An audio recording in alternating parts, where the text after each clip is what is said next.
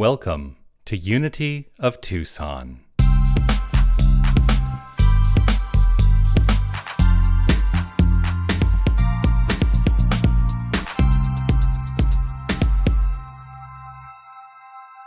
So, good morning, everybody.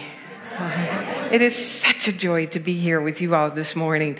Uh, and my talk has nothing to do with Halloween, but I have to acknowledge it because as a kid, I, I used to love Halloween. I used to love to be able to dress up and, uh, you know, do the trading with the candy. You poured it all out and you trade it and you hid from your older, I hid from my older brother and sister. And so, anyway.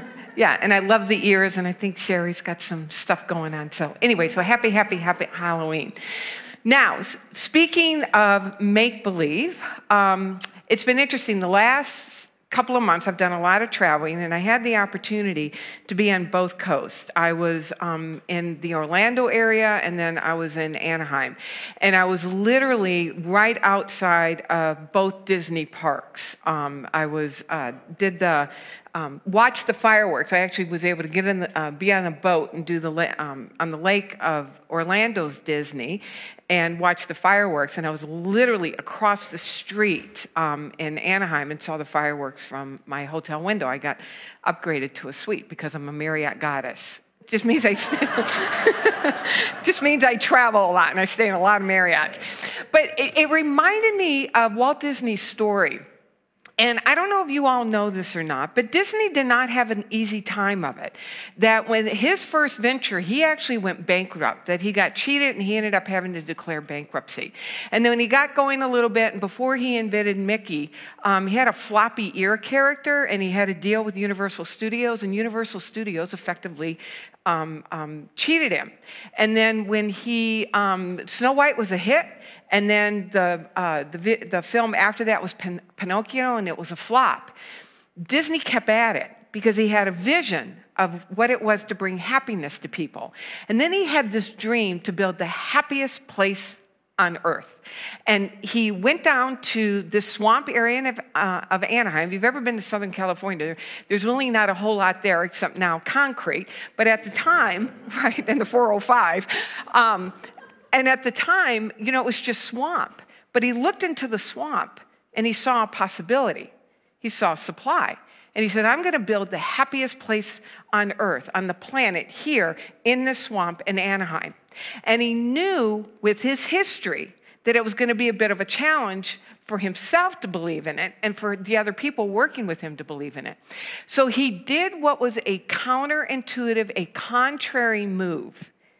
He told his builders and his engineers to build the castle first.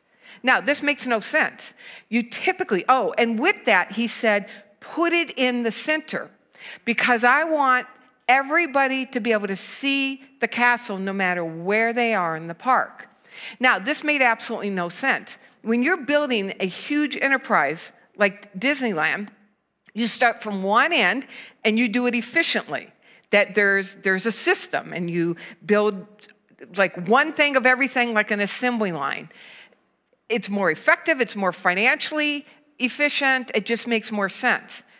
He didn't want to do it the sensible way. He knew if he was going to pull this thing off with his history, he needed to do something out of the ordinary. And he said, I want the castle first. I want it first and I want it complete because I want people to see it, to start generating interest. I want their attention to go to the castle and I want there to be an expectation that this is going to be a beyond descriptive kind of experience. He wanted the people that were working on it to have that vision in mind. This is what we're working on. We're building around this castle to create the happiest place on the planet. I think it worked. I think it was successful. And what I appreciate about Disney was that he was an unconscious competent. I don't think he was aware of what he was doing, but he was an unconscious competent of what it took to activate the law of supply and the law of attraction. And in our fall renewal program that Jonathan has set up for us to take a deeper dive into our own spiritual awareness, this is what this is where we're going today. We are in the study of Working with the Law by Raymond Holliwell. Great book. And today, we're looking at the law of supply and the law of attraction. And I love the story of Disney because he demonstrated what it was to stay true to a vision and true to what he knew to be deep down for him to be true, um, even in the face of facts and conditions that were telling him this is a crazy idea. And nevertheless, as he stayed devoted to that vision and let the vision be bigger than the facts and conditions and his history, we now have multiple Disney parks where gazillion amounts of people, I don't know the exact number, but I know it's a whole bunch of people on a regular basis, make it a, a it, they make it their life's mission to get to Disney because they want to have that experience. So, what is the law of supply and the law of attraction? Well, let me describe to it in this way. Well, first of all, the law of supply says the minute you have a demand, it's evidence that the supply is already here. The guy Jesus, which by the way, I am kind of a Jesus person. So just saying, you're going to hear me speak of Jesus a lot. He's kind of my guy. But Jesus talks about how um, he gives us a, a, a statement from Matthew where he says, Ask, and it shall be given.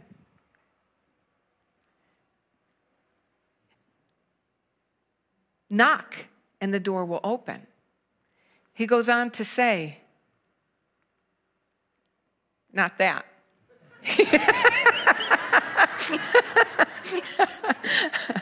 he goes on to say, pray believing. Ask and you shall receive. Knock and the door will be opened. When you pray, pray believing. What I love about that, and I said this when I, uh, um, when I spoke earlier in the month about what I brought to you then, I love what Jesus tells us because it's instructive, right? That he's telling us how to do it. How do you create the thing that you want to create? Here's how you do it you got to ask. First, you have to ask, and then you got to pray believing. And then, what I love about it, he's kind of, you know, he plays head games with us a little bit. It's descriptive. He understood and continues to understand in the invisible realm, we're always asking, we're always praying. We can't turn those functions off. And so, if we want to know what we're asking for, you know, what we teach in New Thought, all we got to do is look at what's happening in the land of our results. If we want to know fundamentally what is it that we really believe, all we got to do is look in the land of our results. Not as an indictment, but simply as feedback and an invitation to go deeper into what we know about the reality of spirit expressing through us and, and the, the, the, um, the reality of the laws at work in our life. Now, so with that, so how do we activate that effectively, right? Because there's a lot of people that are doing a lot of asking and they think they're asking for what they really want. Where's the disconnect? Where's the disconnect between the ask and the result, the 3D manifestation? It's our understanding of the law. That when we deepen our understanding of the law, we can come into harmony with what is it that we truly are asking for and what's showing up. Here's the thing about the law we can have anything that we're in harmony with. Let me say that again. We can have anything that we're in harmony with. We just have to learn how to come into harmony with it. And Raymond Holliwell and a whole bunch of other people, and Charles Fillmore, and, and uh, Myrtle and Charles Fillmore included, talk incessantly about the power that we have been given, this indescribable, uh, um, um, infinite, just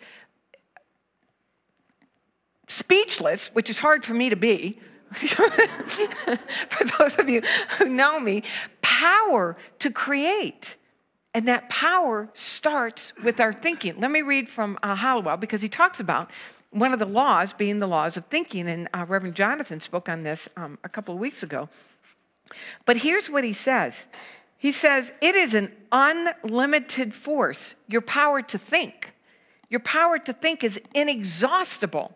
And then he goes on, yet there is not one in a thousand that may fully be aware of the possibilities of his thought power. We are mere babes in handling it. We are mere babes in handling it.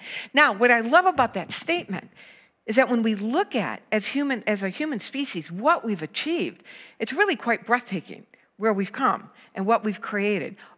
With everything we see started starting as an idea in the mind of whoever thought it up. With that thought being connected to the one mind of God, that all ideas come from the mind of God. It's just a matter of how are they filtering through us. So just take a moment and just kind of revel in that uh, principle, in that law, that we have the indescribable, unlimited power to create through our thought. Now, we get that conceptually, and we have examples in our life where we've done it. We've have examples in other people's lives where you can actually see thought and action. Yet, there's a disconnect. And Jesus tells us where the disconnect is. He says, you know, because we can see where we have a thought, we have a desire, right? Because Holliwell goes on to talk about desire, and we're not seeing it in our world. We're not seeing the desire manifesting in our world. And Jesus tells us this He says, You have not because you ask not. We're not asking. We think we're asking, but we're really not asking. There's a science to the ask. I love what Rumi says, where he says, You go around begging for bread, not realizing that you have the basket on top of your head. right? The law of supply. The moment you think it up, it's evidence that it's here in the invisible realm. We just have to come into harmony with it. And what happens, I don't know about you, but I, you know, here's the thing about this stuff it's mastery. We have to come into mastery with this. It is not just enough to have the information. We have to be practically using this information when we're going about our daily lives. We have to be mindful about what am I thinking? When I'm making a sandwich, when I'm brushing my teeth, when I'm making a phone call, when I'm in traffic, because we're thinking something all the time. We can't turn this off. And that conversation whether we want it to be or not, is our ask. It's what we are transmitting to this invisible field about what is it that we really expect, that we really believe. Holliwell goes deep into the word expectation. He says it is useless to have a desire unless you expect it to be fulfilled. It's a waste of energy. He goes on and tells us it is a waste of natural energy to have an ask, to have a desire, and not to expect it. So he then, he then goes on and he gives us so the law of supply says that with every demand, there is the supply. The question is, are we really giving ourselves permission to ask? Or do we kind of do this? Oh, I hope, please. I want this so badly. You know, when I go to turn my faucet on, I don't go to my faucet and say, Oh God, please let there be water. I affirm that there's water. Right? I turn the faucet on because there's an assumption that water is going to come out.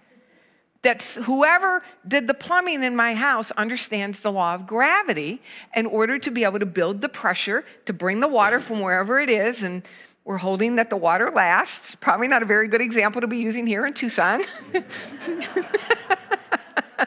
We should go with electricity.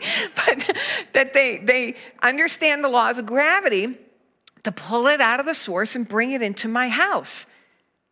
I assume that the people that built my house understood that law. So when I go to turn, and I, I'm trusting that my husband's paying the bill. And so, you know, that when I go to turn the water on, the water's coming. That's what it is to ask in that state of expectation. That there is an assumption. There is such an assumption that you literally organize your activity around the assumption that the ask is going to be delivered. Disney built the, his parks on the assumption that they were going to be successful. So Holliwell, so in, in, so in, in the law of demand, uh, the law of supply, he's telling us to ask. You know, Jim Carrey has a great video that I showed yesterday where he talks about he was doing the um, commencement exercise, and I don't remember what school it was. You know, maybe it was like the University of Santa Monica. It was something along those lines. But he said, as far as I can tell, it's just a matter of asking. That the universe just wants us to ask. And so the question is are you truly giving yourself permission to ask? Understanding that the ask is actually the cord that connects us between us and the divine. That is actually, it's the divine's ask through us in order to be able to be that conduit through which more abundance, more joy, more of this uh, uh, divine essence makes itself known. So the question is are you asking? What's your ask? And are you doing it from a place of pleading and hoping and begging? Are you doing it with the awareness that you have the basket on top of your head? It's an assumption, it's an expectation because you know who you are as a divine being, as an expression of all that is. So, Holliwell gives us very specific instructions on how to ask, how to activate that desire. So the first thing is that you have to be willing to know what your desire is. And that seems like it should be so simple. You know, the thing I love about Halloween is that it's such a childlike um, um, holiday, right? That we think it's designed for kids. But man, as and I don't really do much with Halloween today. We're we're up in the foothills. We're kind of not stuck. I mean, I love where we live, but we're in the desert, and so you know, we're not going to have people that are going to be uh, coming in, um, trick or treating into um, our, our, our part of the world. But it's that place of, um, of imagining possibilities. And as kids, we didn't have any problem with it. And we could put ourselves in it as if it was real. And as adults, that got trained out of us. That we got trained to put more faith in what's happening in our world than in the power that moves through us. We got trained to have more faith in what we see with our five senses than what we see with this activated divine power called our imagination. And so Holliwell gives us three steps to stay faithful to the law of supply and the law of attraction. These are actually in his chapter on the law of attraction. And the three phases are interest, attention, and expectation. First, you become aware that you have a desire. And you feel, you build the flame of that desire. You let yourself want something. And then you become interested in it. You become interested in understanding the law to be able to activate and, and materialize and fulfill that desire.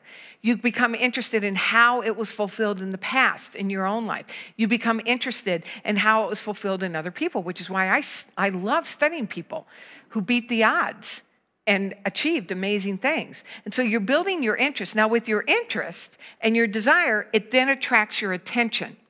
The thing about your attention is that your attention then triggers a domino effect that will then activate what you see in your imagination. What you see in your imagination becomes the organizing pattern for you in your life, and it becomes the transmission to this invisible field. So when you have a desire, you become vigilant in where you're putting your interest. And then what are you paying attention to? And you know you're paying attention to that which is in harmony with your desire when you feel expansive in the presence of what you're paying attention to. You know that you've moved to being seduced by what's happening in our world because you feel contractive with what you're paying attention to. Now, I am not saying to hide your head in the sand. I had a conversation with my person who did my hair last week who's not paying attention to anything that's going on. And I'm like, well, we need to pay attention. You know, we don't want to put our heads in the sand, and we need to take the actions that we're guided to take, but to not be sucked into it, thinking that this is the truth. The truth is what you're seeing in your mind's eye. That's reality. And the mastery, our work, our spiritual discipline is to believe more what's happening in the mind as it, we are being divinely directed than what we're seeing out here. So let me give you an example. A couple of weeks ago, I was in Southern California, Anaheim. I was there for a training. And I had a full day event coming up that Tuesday, and I wanted to fly home Saturday night. Finished up, went to John Wayne Airport to fly home. We're all gathering at the gate, and all, you know, about 15 minutes before we're getting ready to board. And all of a sudden, people's phones start going off, and I start seeing the line, you know, lining up at the desk. And I look at my phone, flight's been canceled.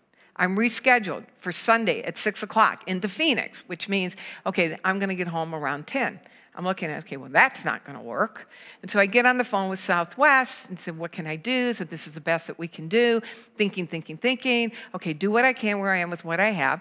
I'm six and a half hours from Phoenix rent a car. So I go down to the desk, I rent a car. I had somebody say, Oh my God, the weather's horrible. You're going to be in all these storms. You're not going to make it. I'm like, Keep it to yourself. I didn't say that in so many words, but I kind of did. You know, it's like, I'll be fine. So I get in, you know, it's not my preference, right? It's like, woohoo! I get to spend six and a half, seven hours, you know, three of those hours just getting out of LA um, on the road Saturday night to get home to Phoenix, and then be able to drop the rental car off, pick up my car, and drive home Sunday morning. So I get into Buckeye, check into a Marriott on, on the way home. And I am an extrovert to the extreme. I will get into a conversation, you know, Sandy, you're my soul sister, honey. You know, get into a conversation with anybody. So I'm in a conversation, 12:15 at night, with the woman behind the desk, and I'm telling her what happened. And she just looked at me and she said, Oh my God, what a nightmare. I'm like, wow, how did I communicate a nightmare? Nightmare, inconvenience, yes. Nightmare, no. And it really brought me up short because I realized in that moment there was a part of me that was kind of wanting a little bit of sympathy. That I had to be on the road for six and a half hours. Never mind the fact that I had the means to do it.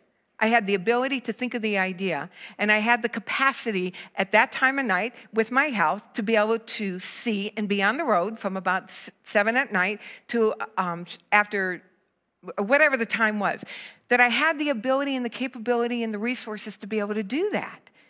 It's so subtle, it's so sneaky where we're placing our attention, which then determines our experience and what we expect. The reason why this is important is because it will then determine the ideas that you see or you don't see, the actions that you take, and the way in which you take those actions, and our ability to receive.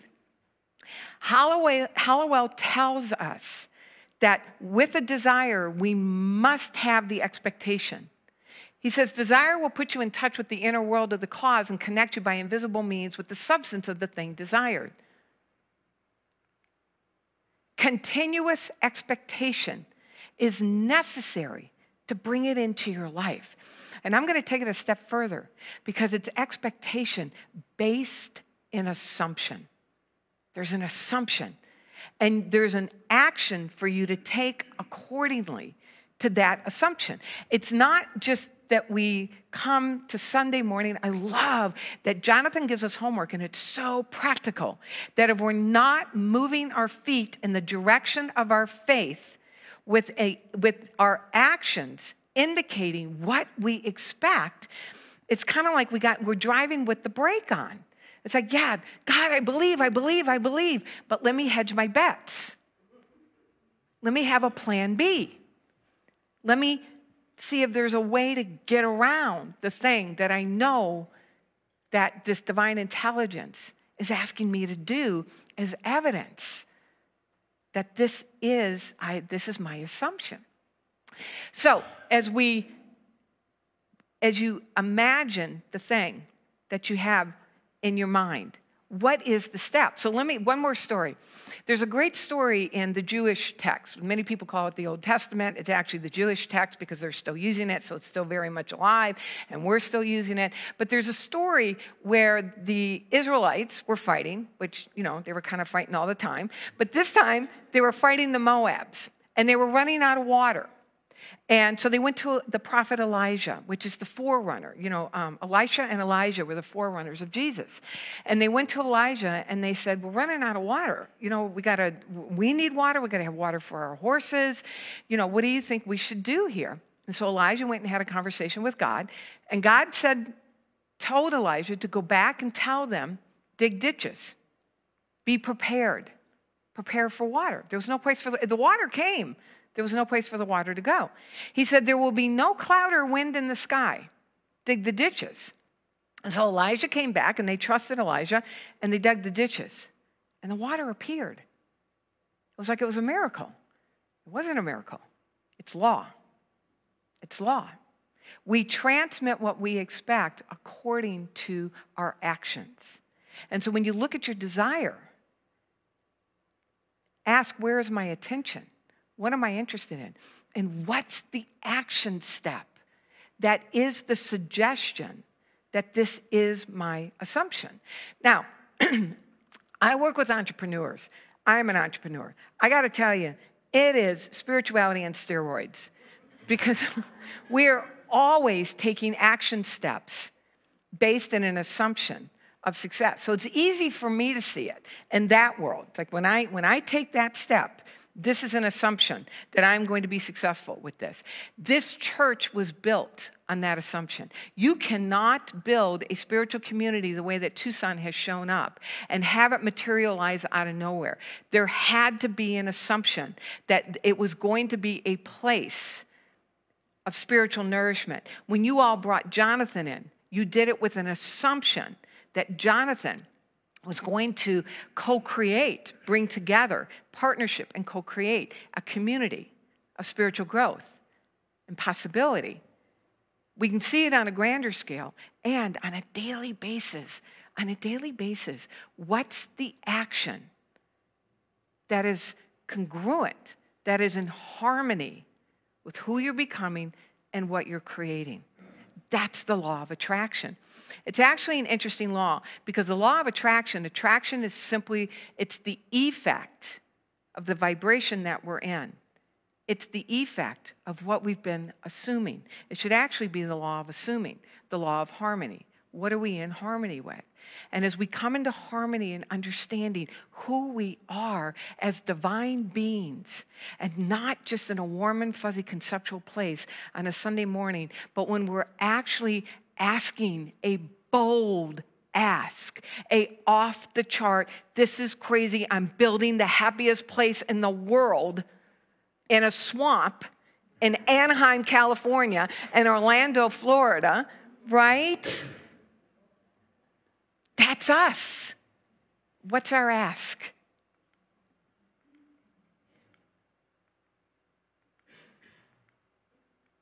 Okay, I'm bypassing all of this. And what's your castle? What's your castle? As we wrap up, put your castle front and center. Be interested in your castle. Put your attention on the evidence of your castle. Expect, assume that law is working with, through, and for you to build your castle, knowing that as you do this, of course you transform. You bless everybody around you. You build your own happiest place on earth. And truly, this is how we bring our greatest contribution to the body of humanity. God bless.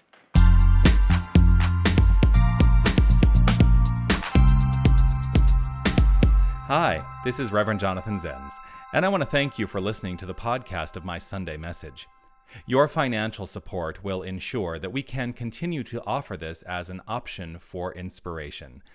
You can make your tax deductible contribution in any amount on our website, unitytucson.com. Once again, thank you for listening. You are magnificent. Namaste.